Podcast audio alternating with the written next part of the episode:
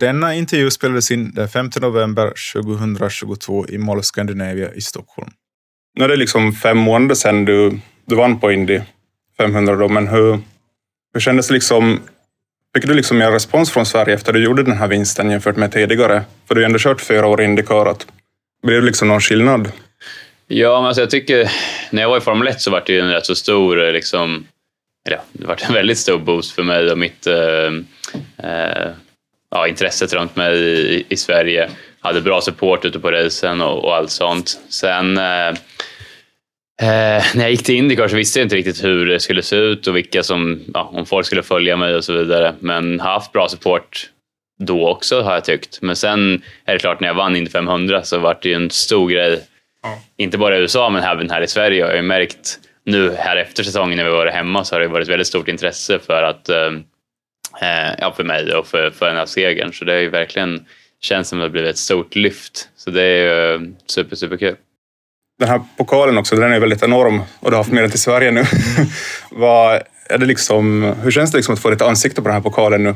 Ja, men det är ju overkligt på ett sätt. Det är ju en väldigt unik och eh, speciell pokal. Den har ju funnits i nästan 100 år. Eh, Indy 500 har gått sedan 1911 och den här pokalen sagt, har funnits sedan 1936. Ja. Så det är, liksom, det är sjukt eh, historia runt den och just att de gör att alla vinnare får sitt ansikte och sitt namn på, på pokalen så blir det ju på något sätt det blir väldigt annorlunda mot många andra grejer. Alltså det blir väldigt unikt. Ja. Och eh, man sätter sig in i historieböckerna på ett helt annat sätt när man faktiskt är med på den där pokalen för alltid. Så när jag såg den första gången förra veckan, när jag såg mitt ansikte där och mitt namn, så blev det liksom det blev lite grann på, på riktigt på något sätt. Och ja. eh, det, känns, eh, det känns fantastiskt roligt.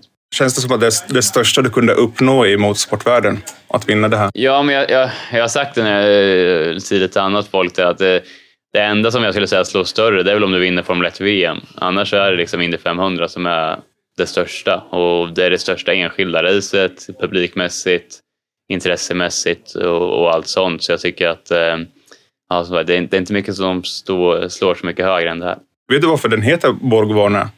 Ja, men det är Borg Warner som företag som eh, har tagit fram den, som tog fram den då, då eh, för ja, nästan hundra år sedan. Så det är de som liksom står för den och sköter den och ser till att den eh, är i bra skick och så vidare. Din prestation baseras väldigt mycket som individuellt i jämförelse, men det är ändå ett stort team som jobbar bakom dig.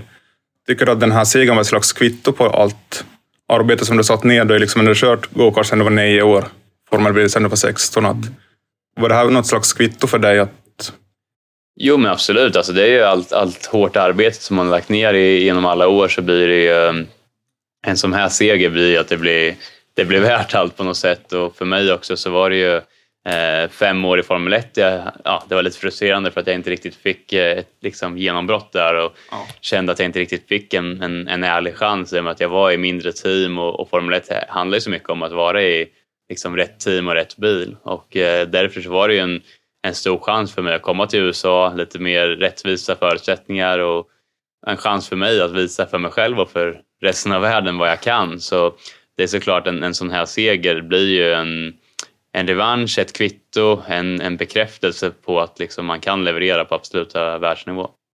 Och jag vet ju, Eje och Alex har ju varit väldigt nära dig under den här hela resan.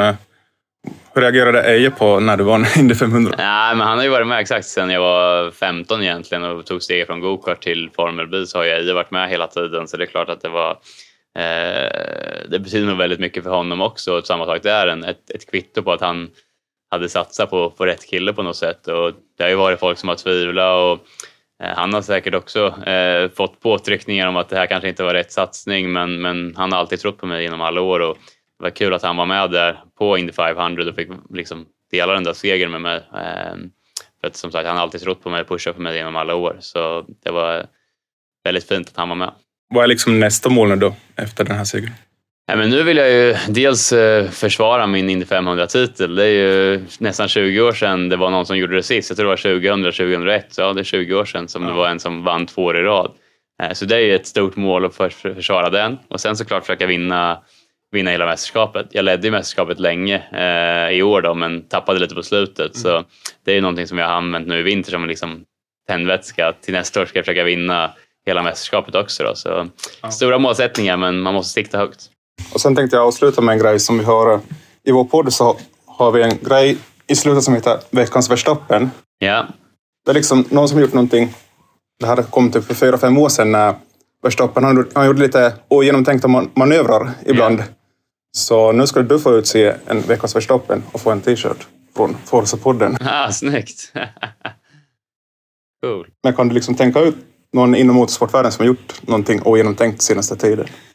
Ja, men jag ger veckans eh, Verstappen till Ferrari rent generellt. Jag tycker de har eh, haft en otroligt bra bil men har missat väldigt mycket i år och gjort mycket misstag. Så de får en, eh, en veckans Verstappen okay. till Ferrari som team. Toppenbra.